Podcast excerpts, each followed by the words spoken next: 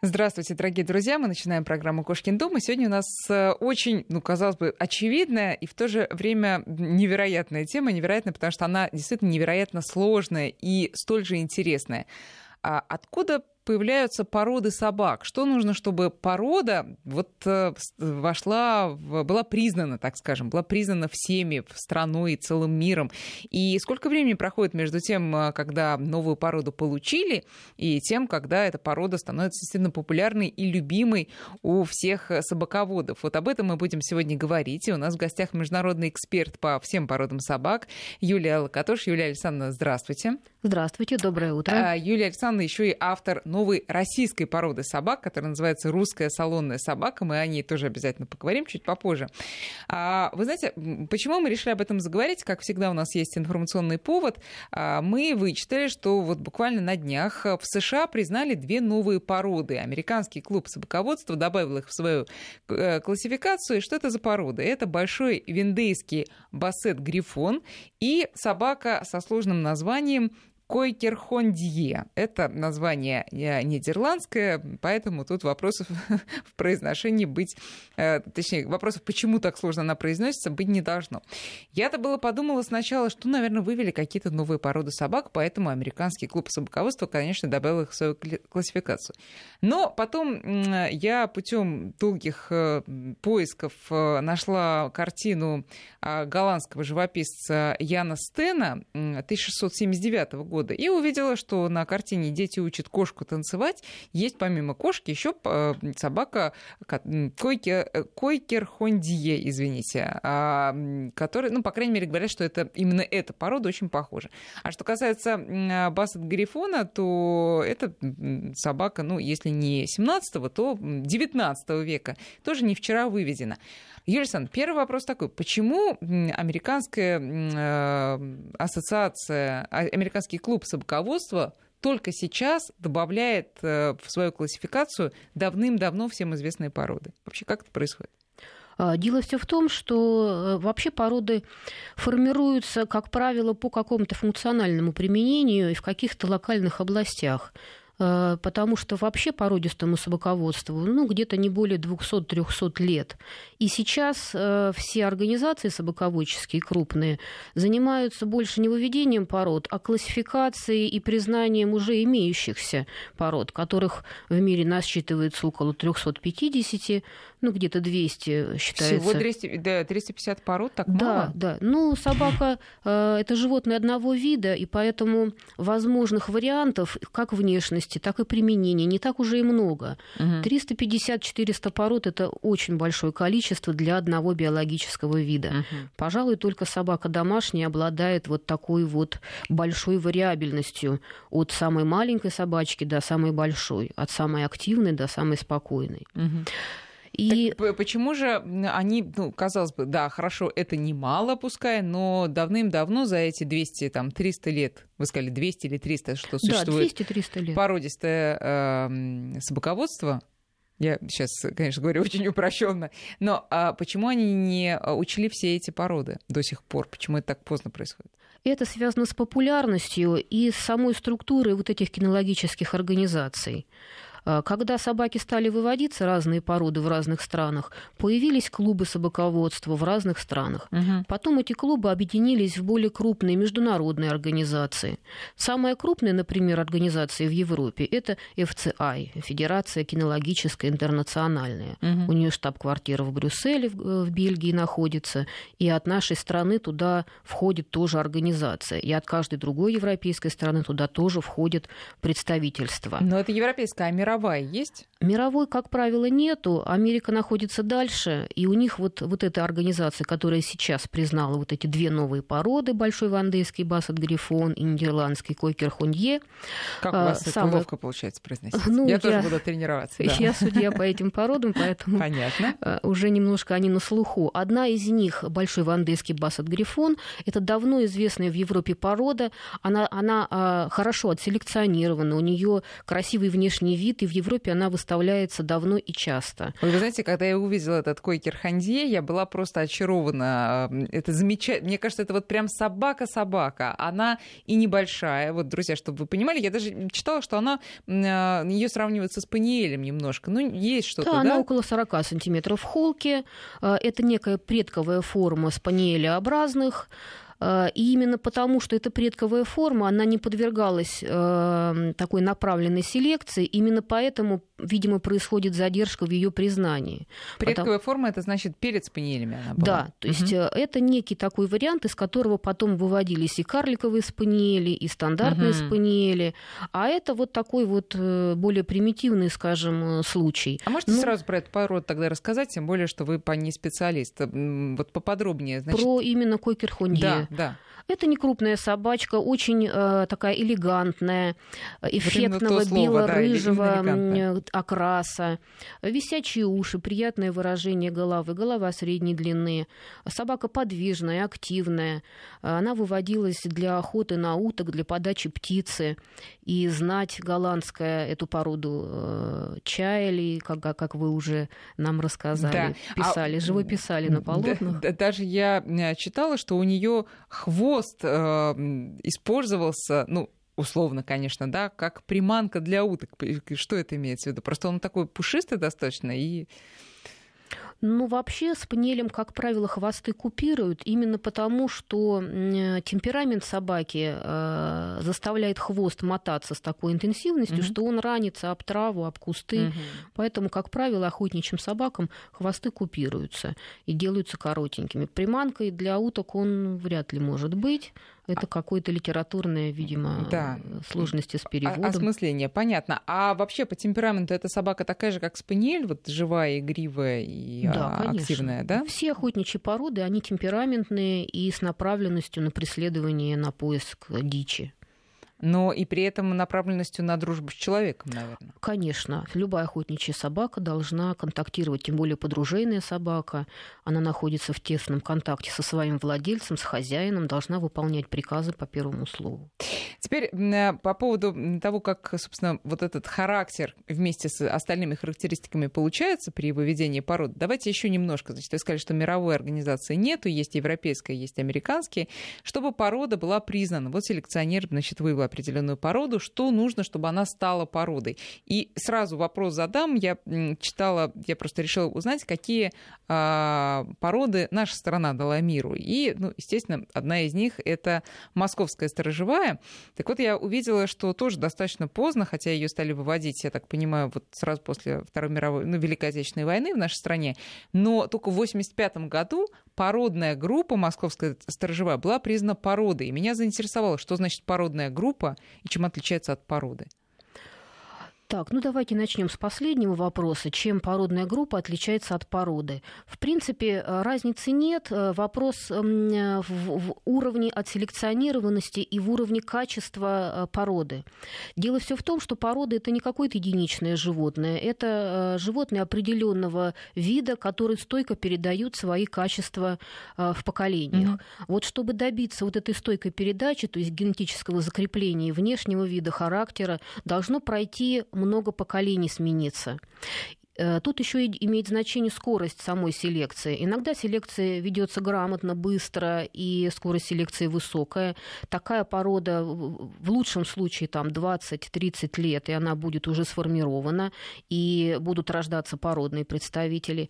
Но бывает так, что стечение обстоятельств неблагополучное для э, выведения, и порода формируется дольше. Угу. То есть может быть и 50, и 100 лет. Здесь четких критериев нету. А, то есть, условно говоря, вот про Москву московскую сторожевую, если только там а, ну, после войны, я не знаю, наверное, вторая половина 40-х, может, начало 50-х, было дано задание вывести вот эту вот э, сторожевую некую породу, чтобы восполнить, видимо, потери во время войны, которые понесли, ну и в том числе и, и собаки тоже.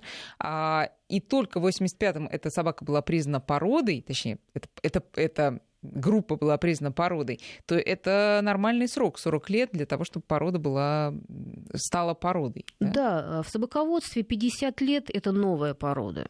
Угу. Что, что касается а, современных пород, которые сейчас выводятся, это вообще крайне редкий случай. Это как бы большая новость, большое событие, как сверхновая звезда. В что основном все породы... Появилась новая порода, да? Да, да. Ну и уж на жизнь, на поколение, точнее, на век одного а, селекционера редко когда выпадает, когда он вывел, и потом было признано, что это порода. Вообще таких случаев, когда у породы есть автор, это считанные единицы. Это нужно Живущий действительно автор, да. Да, заниматься угу. этим всю жизнь и вкладываться в это. Уведение пород это дело затратное.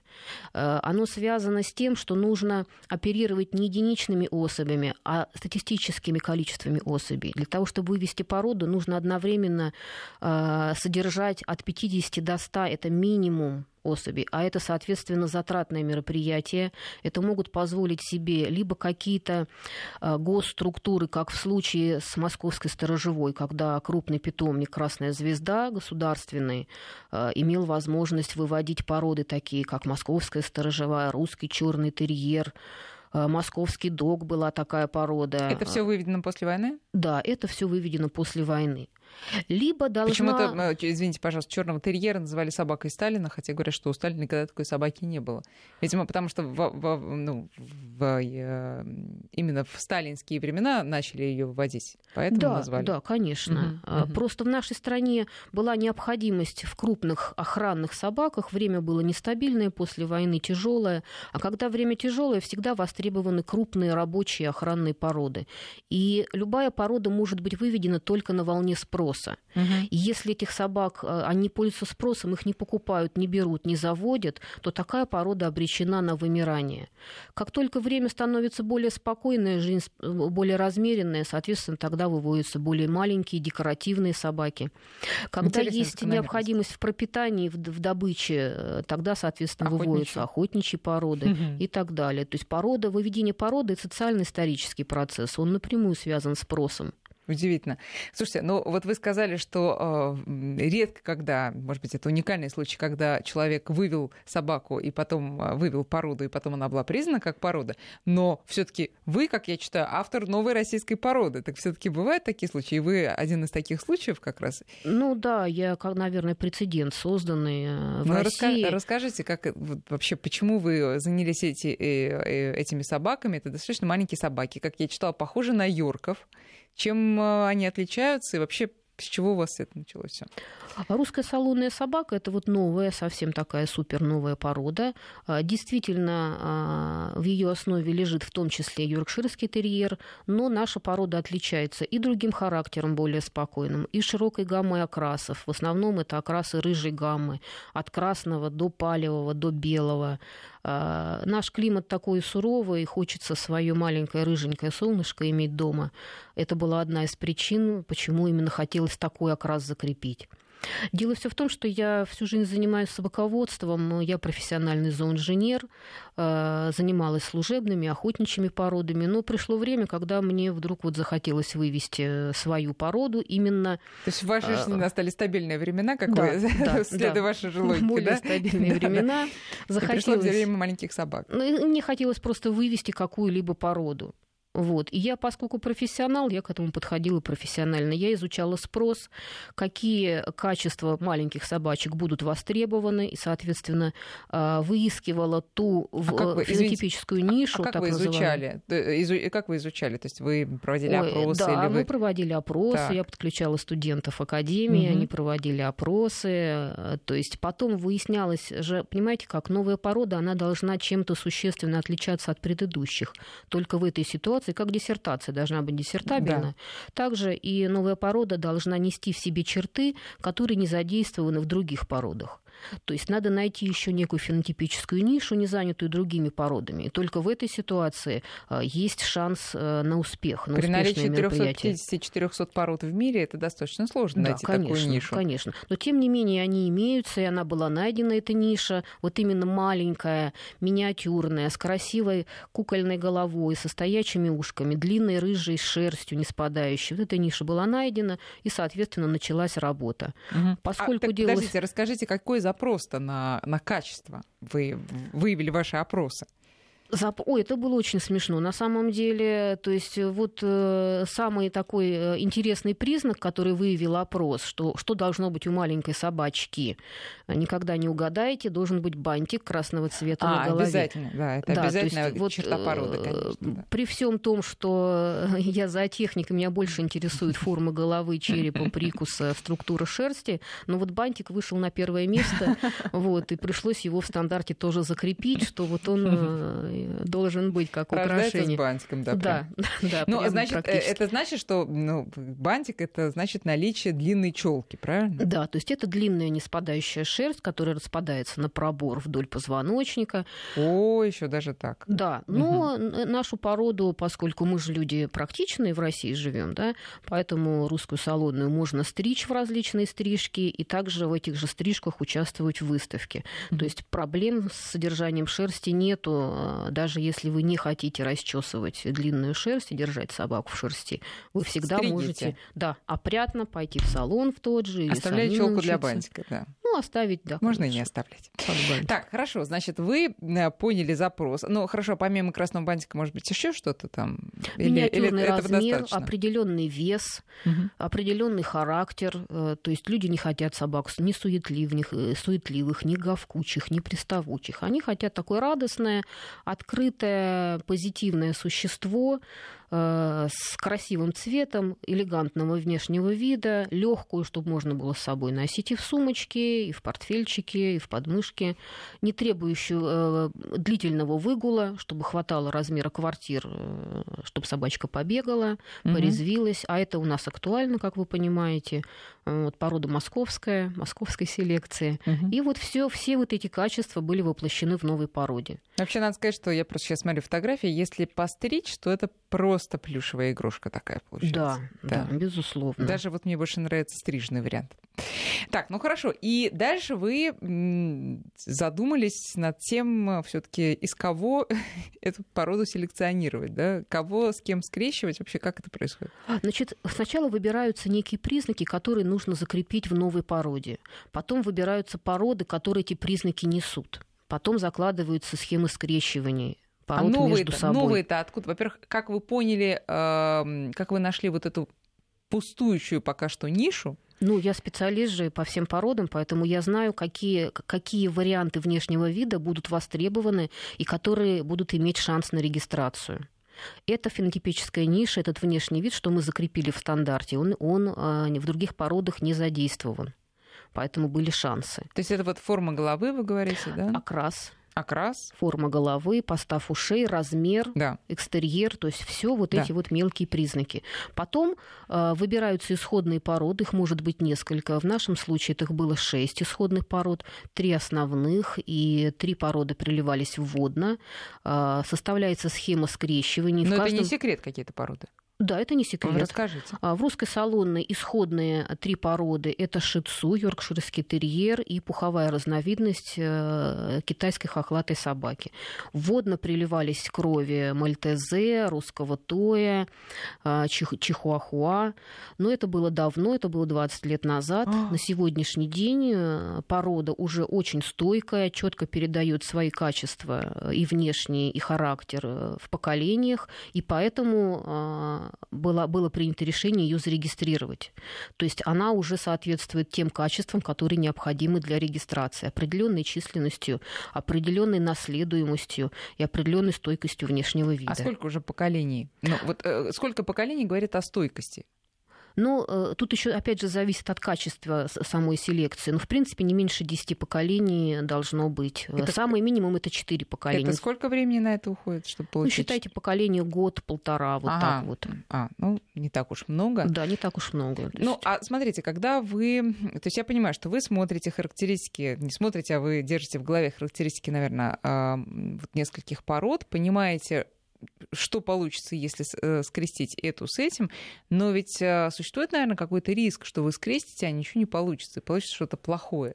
Конечно, такой риск, безусловно, есть. Поэтому от вязок двух разных пород никогда порода не рождается. Как я уже говорила, это статистически э, манипуляций, да, то есть, э, допустим, скрещивание Йорка и Шицу было поставлено 6. Получилось там 24 щенка. Так. Да, то есть, соответственно, половина статистически, половина девочек, половина мальчиков. Мальчики не нужны, остается там 12 девочек. А Из мальчики них... не нужны в этом деле? В, в данном случае нет, только если они прямо вот сразу же э, э, внешние данные зацепили, которые нужны. Но, как правило, это не случается. То есть вот из 24 только 4 собаки пошли дальше в работу. Подождите. И так далее. А, Юлия Александровна, когда вы получаете 24 щенка, да. Ведь тут, как в минном поле, вот очень сложно ошибиться. Вы можете показать пальцем не на ту собаку, и потом все пропадет. Как, как вы выбираете? Я понимаю, что вы специалист, но все равно есть Значит, риск. есть э, признаки, которые мне категорически не нужны. Собаки, несущие их, сразу же выбраковываются. Угу. Дальше из тех собак, которые получились, я э, знаю, что э, нужный фенотип, нужный внешний вид со временем выщепится. Эти собаки остаются и скрещиваются между собой и добавляются туда еще другие породы. И мы ждем, пока получатся вот щенки того внешнего вида или несущие те качества, которые были нами заявлены, запрограммированы. А где они содержатся в это время, эти собаки? Вот это вот самый сложный вопрос. То есть вот это вот самые большие вложения, затраты, потому что содержать большое поголовье это сложно. Как я уже говорила, это нужны либо спонсоры, либо меценаты, либо государственные крупные ну, структуры. То есть это, это домашние собаки или они содержатся в каком-то, я не знаю, лаборатории, назовем это так, вот э, единые, все вместе живут там? Изначально э, я договорилась со своими соавторами, со своими коллегами, которые поддержали мою идею, и где-то четыре питомника согласились помогать мне в содержании поголовья угу. в работе с породой. И вот на основании этих питомников и моего питомника содержалось поголовье, а, соответственно, проводились скрещивания. Но поскольку а, у нас стоит цель выведения породы, то есть собаку не нужно содержать всю жизнь, собака живет 10-15 лет миниатюрная, поэтому собаки оставлялись, делались скрещивания, и уже собаки, которые не нужны, они раздавались там в добрые руки руки в семьи, там, к детям, к бабушкам. То есть у нас собаки, когда порода выводится, не живут все 15 лет в питомнике. Да, понятно. Есть, это называется высокая ротация производителей. Да? То есть мы меняем. Как только появляются приличные дети, которые несут нужные качества, они э, заменяются, да, да угу. а родительские формы раздаются, скажем так. А вот эти собаки, э, щенки, которые отбраковывались, они, ну, вы просто ради интереса следите за их судьбой, как э, они потом в течение жизни себя проявляют? Здоровые, нездоровые, там, да, конечно. долго живут, недолго? Конечно, безусловно. У нас и владельцы отзваниваются, и учет поставлен. К сожалению, не всегда это возможно, потому что человек, который приобрел собаку, он не всегда хочет, чтобы его частную жизнь угу, беспокоили да. каким-то образом, вмешивались. Но за кем-то следите? Конечно. Ну и как вот эти, которые не пошли дальше в отбор, они как... Э, Прекрасные, радуют свои семьи, своих хозяев. То есть они здоровы? Конечно, да? конечно. Если собаки не здоровы, то это выявляется на когда Ранних собака стадиях. еще щенок, угу. да, и в общем. Понятно. Друзья, сейчас мы сделаем перерыв на новости, а потом продолжим разговор. Я предлагаю вам присоединиться. Можете прислать свои вопросы э, Юлии Санне на наши номера 5533, номер для смс, 903 170 6363, WhatsApp и Viber. Продолжаем разговор, дорогие друзья. Напоминаю, что в студии у нас сегодня международный эксперт по всем породам собак Юлия Александровна Локотош, автор новой российской породы собак «Русская салонная собака», на примере которой мы, собственно, и разбираем, как э, формируются новые, как получаются новые породы. И у меня такой вопрос, Юлия Александровна. Вот когда вы ставите свою цель, да, вы разрабатываете четкий план заранее, что я значит, буду скрещивать эти, эти, эти, эти породы и получу в результате вот нечто. Или это может варьироваться по, по ходу дела? Но в моем случае это было четко по плану, и четко по плану проводились скрещивания, и результат полностью э, оправдал, оправдал да, потому что именно я профессиональный зооинженер. Обычно это не случается, обычно все-таки породы складываются исторически в каких-то вот местах, регионах, и уже дальше описываются э, стандартом и регистрируются. Угу. Э, вот в моем случае таких вот примеров, ну, на одной руке хватит э, загнуть пальцев, чтобы вот такие вот именно выведенные выведенные целенаправленно породы назвать. Но бывает, когда а, селекционер понимает, что нет, надо добавить, оказывается, что-то, что я не учел в начале. Или вряд ли такое редко случается, или может вообще никогда. Ну, нет. В общем, а, если действовать по плану, то изначально, а, если выбрано, выбран внешний вид, который будет иметь э, возможность э, для регистрации, будет иметь шансы зарегистрированным, то тут уже то отходить получ... от плана это сложно. Получается, что это чистая математика. Вы знаете заданные параметры, и вот э, складываем, вычитаем, получаем. Ну, за технией она и есть математика. Конечно, присутствует и проведение, и удача тоже имеет место быть. Но в основном все-таки строится на четком расчете. Сейчас генетика, особенно генетика окрасов, это известная тема, а, хорошо разработанная, и, в общем, нет, э, это чисто технический вопрос. Ну, тогда, уходя от точных наук в более такие высшие сферы, а, вы, ведь вы выводите вот по формуле математической, да, некое живое существо. То есть вы становитесь, ну, как бы творцом, э, да, вот как хотите относитесь к этому слову. А, и эта математическая формула, тем не менее, обретает некую свою душу. Вот как э, вы задумываетесь об этом вообще, когда вы ну, а, конечно, делаете это? Ну конечно. и как это все а, объединяется, да? Как это... Ну, вот этот творческий процесс, творческое начало выведения любой породы, а, конечно, тут сложно ну, как бы, понимаете как, наука есть наука, работа есть работа. Самое интересное в выведении пород – это сам процесс. Конечно, результат нас очень радует, но все-таки это интересная работа, работа с живым существом, конечно, она всегда э, и дает сил, и дает не унывать в трудный момент, а трудных моментов очень много случается. Какие, например? Ну вот сложности с содержанием, также и с финансированием. Потом это же нужно, новая порода, это нужно раскрутить новый бренд, рассказать людям о существовании этой породы, сделать так, чтобы порода стала популярная. Это тоже вопрос э, и технологий, и удачи в какой-то степени.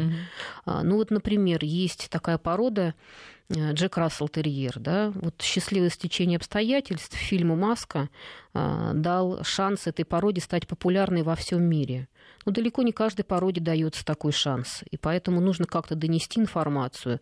Это тоже э, сложная задача, практически иногда невыполнимая. Но если упереться рогом, что называется, пробовать, Э, все удается. Ну вот смотрите, вы говорите, что э, удовольствие приносит здесь, ну, больше, наверное, общение с собакой, и то, что результат оправдывается. Э, то есть вот как задумали, так оно и получается. Но все-таки часто в работе а, большое удовольствие приносит именно неожиданности всякие, ну, приятные. Они и, конечно, сложны, потому что их приходится преодолевать, но все-таки в них и некий вот есть этот азарт, да.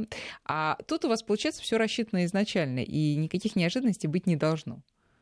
Нет, ну мы каждый помет ждем как подарок с неба, и каждый раз с удивлением, с трепетом ожидаем вот новое потомство, чтобы посмотреть, а что же у нас получилось в этот раз, удались ли наши задумки. То есть здесь задумка состоит в том, чтобы закрепить генетически те качества, которые мы придумали, да? угу. а для этого должно пройти много поколений, и нужно как бы убрать из породы те негативные факторы, которые нам не нужны. Э, те признаки. Э, и, соответственно, с каждым следующим поколением все лучше и лучше и лучше получается. Потом бах, опять какой-то откат назад, да, Почему? который надо Почему происходит? Ну, генетика штука серьезная. То есть и... аукается какой-нибудь прапрапра, Да, какой-то да? прапрапрапрадед какой-нибудь, угу. который был не сильно красив, вдруг бах, и вот выявился. Ну, да, ну, это со всеми делать? происходит. И Бывает. с людьми тоже. А, скажите, пожалуйста, а как, эм, вот вы сказали о пиар-акциях, значит, давайте все таки промежуточно промежуточный этап. Вы вывели породу, и потом надо, чтобы она была таковой признана. Вот куда вы лично пошли со своей породой? У нас в России вот есть только две возможности регистрации. Это э, регистрация государственная через госсорткомиссию, и есть регистрация в общественных организаций, э, которые, соответственно, входят в международную вот эту организацию, про которую я рассказывала, mm-hmm. FCI. В нашей стране... Да, есть Российская кинологическая федерация, РКФ. Она является самой крупной общественной кинологической организацией. Именно она входит вот в эту международную. В этой организации есть э, правила по принятию новых пород. Новая порода должна соответствовать определенным критериям, как количественным, так и качественным. То есть должно быть определенное количество особей, там не меньше тысячи, да, там. Mm. Должно быть несколько линий семейств, то есть у породы должна быть структура. Порода проверяется на передаваемость э, своих качеств из поколения в поколение. То есть очень много специфических вот таких вот вещей. Они практически одинаковые, что при госрегистрации в Госоргкомиссии, что при регистрации в общественной организации. У нас, э, поскольку я знала, что это будет долго и тяжело, и начинала процесс регистрации заранее, но в целом у нас ушло 9, у меня ушло 9 лет на то, чтобы породу признали. То есть это постоянная работа с Российской технологической Федерацией, работа с комиссией по стандартам, Э, параллельная подача э, необходимой документации, проверка э, комиссии имеющегося поголовья. То есть все это проходит определенные стадии. И это долгий, сложный процесс. И в каком году была она признана? Стандарт был признан в 2013 году, и документы стали выдаваться только с прошлого года, с 2016 года.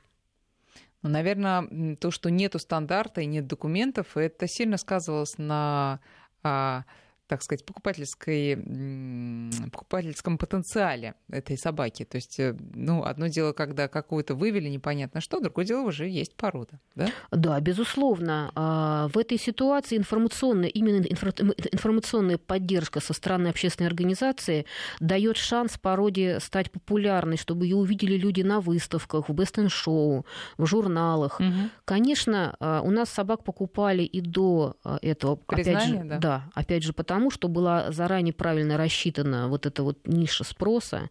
Собаки красивые, на фотографиях красивые, если щенок красивый, его покупают независимо от того, признана порода или нет. А вот когда вы начали 9 лет назад, вы говорите, там уже ты было тысяча особей? Нет, это было где-то в районе 200 особей, но э, понятно было, что процесс длительный, э, и собаки все-таки плодятся в некой э, арифметической прогрессии, они размножаются со временем, становится больше, особенно если есть спрос, mm-hmm. то было понятно, что в итоге мы достигнем необходимой численности. А вот изначально сколько прародителей у этой породы? Ну, как Когда я уже вот говорила... вы уже получили прям вот готовы, не участников, другие, не э, породы участники, там вы говорите, было шесть, да, а когда вы уже получили то, что сейчас стало породой, вот их сколько было? А дело все в том, что э, получаются практически сразу, то есть нужная комбинация складывается, да. и несколько особей получают эту нужную комбинацию. Вопрос только в небольших нюансах. То есть примерно там э, 8 собак мы получили исходного того типа, который мы закладывали. Соответственно, они скрещиваются между собой, но все равно туда доливаются крови других пород для поддержания каких-то а, определенных признаков. А вы же можете сбить формулу таким образом, нет? Э, это сложное, это называется сложное скрещивание воспроизводительное, и оно вот эти вещи учитывает. Угу. То есть, если, например, я уже получила собаку со стоячими ушами, то, соответственно, те породы, которые я буду приливать, э, несут какие-то другие признаки, да, там, например, нужный окрас или нужную структуру угу. шерсти. Угу. И потом угу. из того, что получилось, выбирается уже и со стоячими ушами, и нужного окраса. Понятно. Скажем так. Понятно. Ну, то есть вот вы говорите, что эти были восемь а, получившихся собак, это вот какой Адам и Евы этой породы, да, можно практически сказать. Да. эталонные, которые уже вписывались в стандарт, заложенный стандарт изначально. Да. Ну, хорошо. А будут идти годы, может быть, века, когда будет существовать русская салонная собака, и а, вообще, что касается, это касается любых пород, а они вырождаются? У породы, как и у человека, есть свои стадии существования. Она зарождается, она имеет какую-то жизнь, и она со временем имеет угасание. Угасание происходит по разным причинам. Чаще всего это отсутствие спроса или появление чего-то нового. Да? То есть вот э, есть там iPhone 5, грубо говоря, да? потом ему на смену, на смену приходит что-то более лучшее. То же самое русская салонная собака, она сочетает в себе лучшие качества исходных пород но, возможно, со временем э, будет еще что-то более интересное. Но я думаю, вряд ли, потому что именно этот э, экстерьер, внешний вид, он уже стандартом зафиксирован с правообладанием, то есть уже сложно вот в эту фенотипическую нишу, в этот внешний вид уже никто не встанет. Юрий Александрович, сейчас мы сделаем перерыв на прогноз погоды, а потом продолжим. 9 часов 48 минут. Мы продолжаем, дорогие друзья. Ну, наши, наши контакты. Еще не поздно прислать нам свои вопросы. 5533 и 8903 170 6363. Первый номер это смс, а второй WhatsApp и Viber. А спрашивают э, вот что. Елена спрашивает. «А для меня главный критерий маленькой собачки – здоровье. Как определить, здоровый или нет? Значит, э, здесь есть несколько вариантов. Э, можно какие-то болезни генетическим тестированием определить, что мы делали. Мы тестировали собак на, генетически на окрасы скрытые и на некоторые болезни, характерные, распространенные в мелких породах, а также наблюдением за существующими собаками.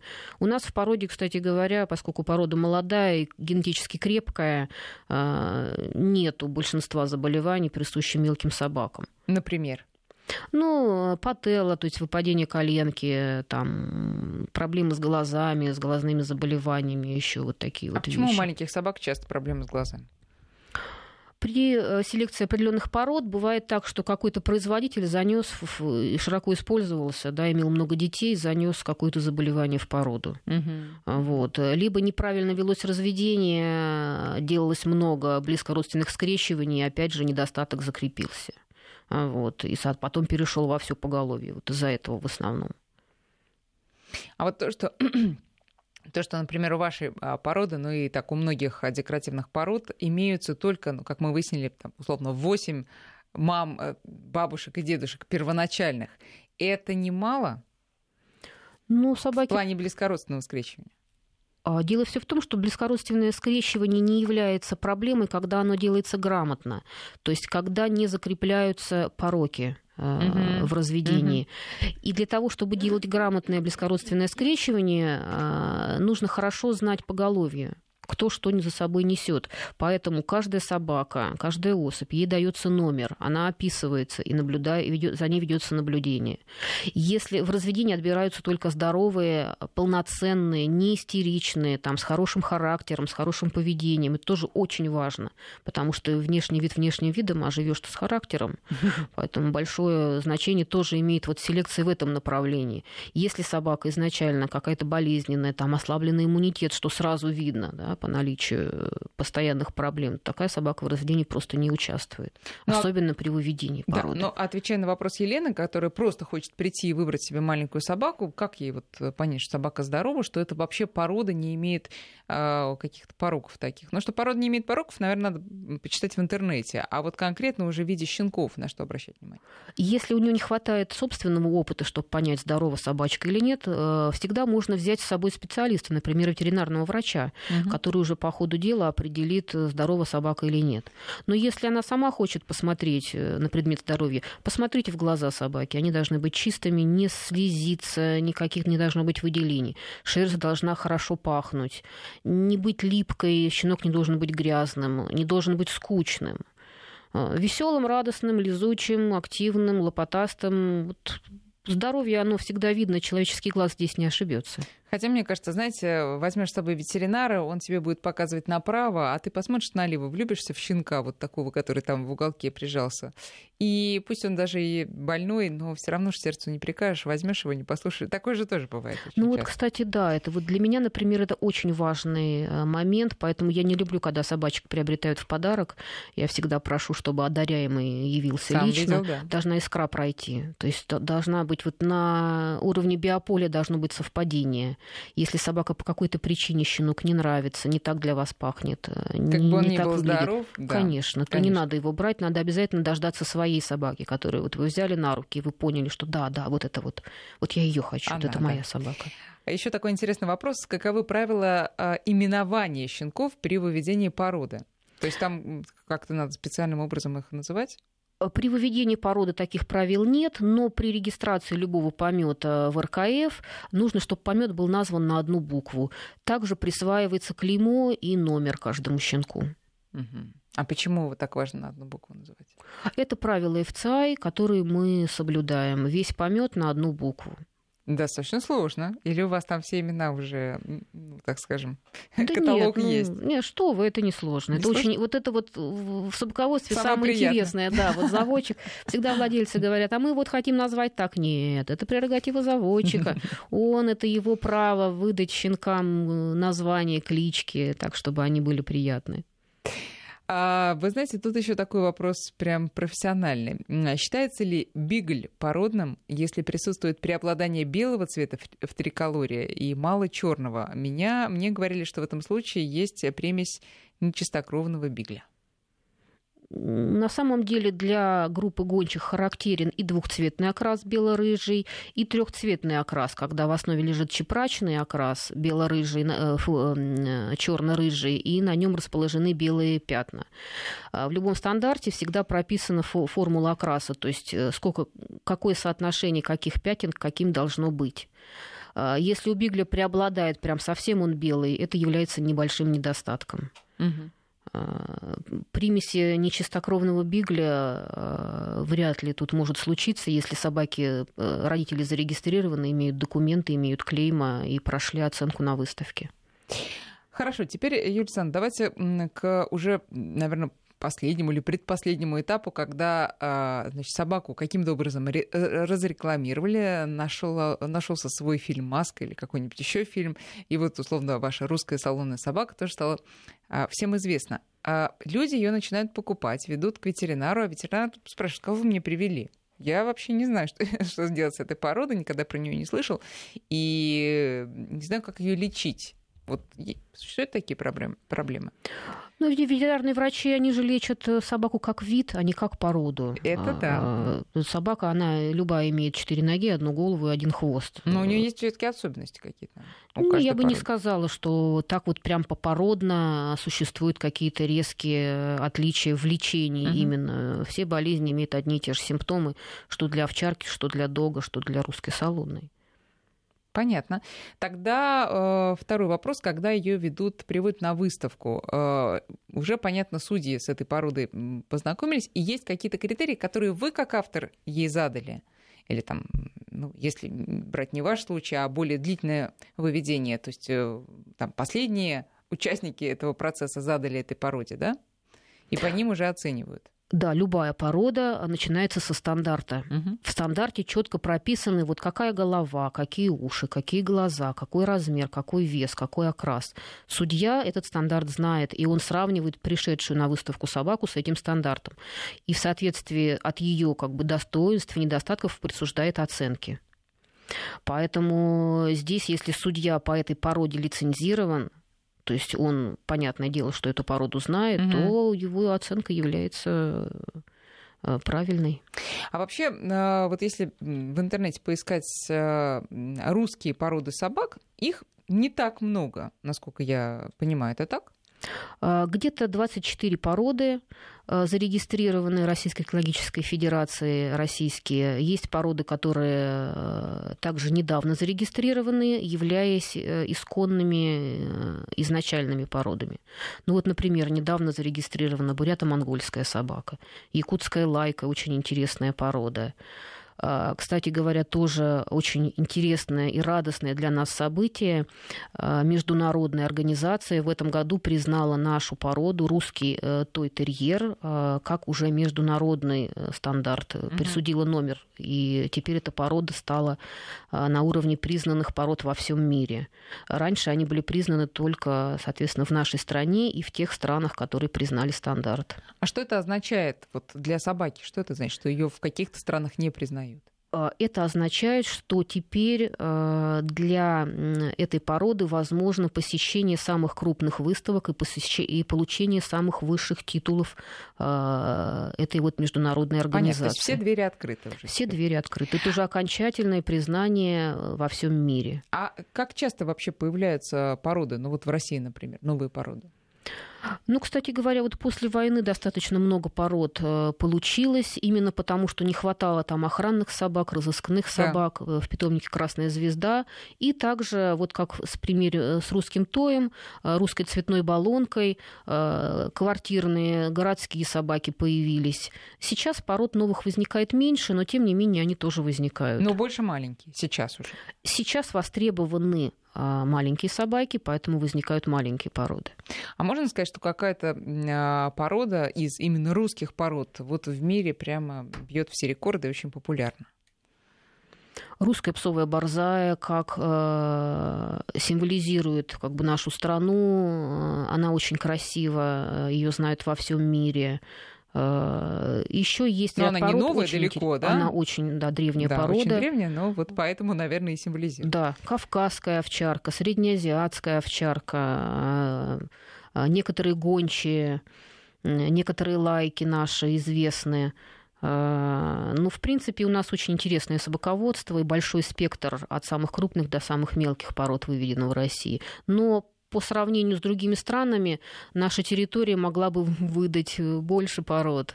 А, а на что вы, вот как уже состоявшийся селекционер, уже доказавший да, а, свой профессионализм, а, на что надеетесь, может быть, какие, какие еще возможности, какие перспективы вообще для русского именно собаководства выведения новых пород? Здесь очень важна поддержка нашей руководящей организации, а она не всегда бывает, э, не всегда а, получается так, да, потому что ей нужно доказать, что порода э, достойная и может существовать.